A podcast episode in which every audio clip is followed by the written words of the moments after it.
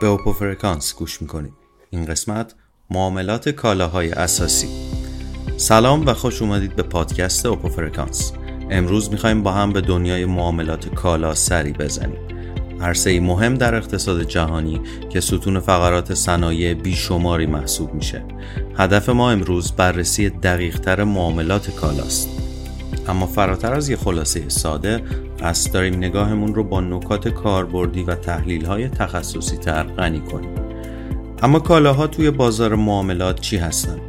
از منابع سوخت و فلزات گرفته تا محصولات کشاورزی و کالاهای نرم و هر چیزی که توی زندگی روزمره باشون سر کار داریم بخشی از بازار معاملات کالا هستند.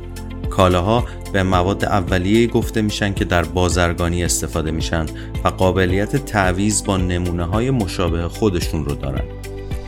یکی از جذابترین مسائل قراردادهای استاندارد کالاست که باعث میشه به راحتی قیمت اونها مشخص بشه و نقد شوندگی بازار بالا بره.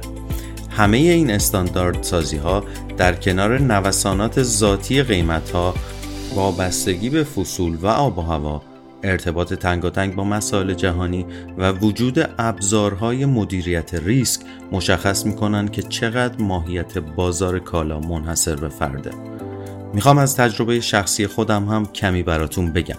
درک این تغییرات بازار یه امر حیاتیه.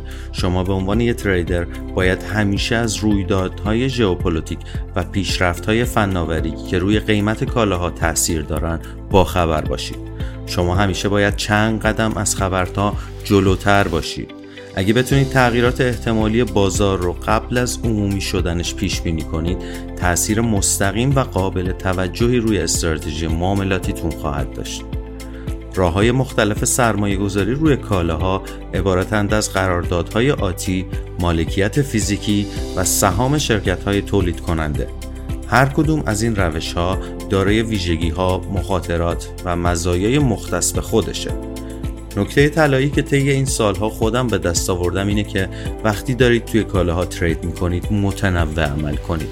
همه سرمایتون رو یک جا نذارید. در عوض سعی کنید در انواع و اقسام کالاها و با راه های مختلف سرمایه گذاری کنید تا خطرات رو خونسا کنید. نکته مهم بعدی و موضوع اساسی مسئله مدیریت ریسک است.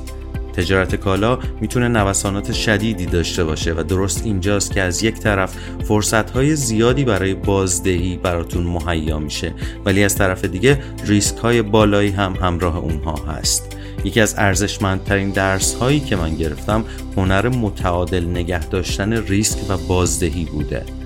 برای رسیدن به این هدف باید از ابزارهایی مثل استاپلاس و تنوع سبد سرمایه گذاری به خوبی استفاده کنید جنبندی نهایی این که معاملات کالا دنیایی پر از فراز و نشیبه و مخصوص معاملهگران پر ریسکه برای به سود رسیدن در بازار کالاها لازم نگاهتون رو به فاکتورهای گسترده تر اقتصادی، زیست محیطی و سیاسی که بر قیمت کالاها تاثیر گذارن بازتر کنید.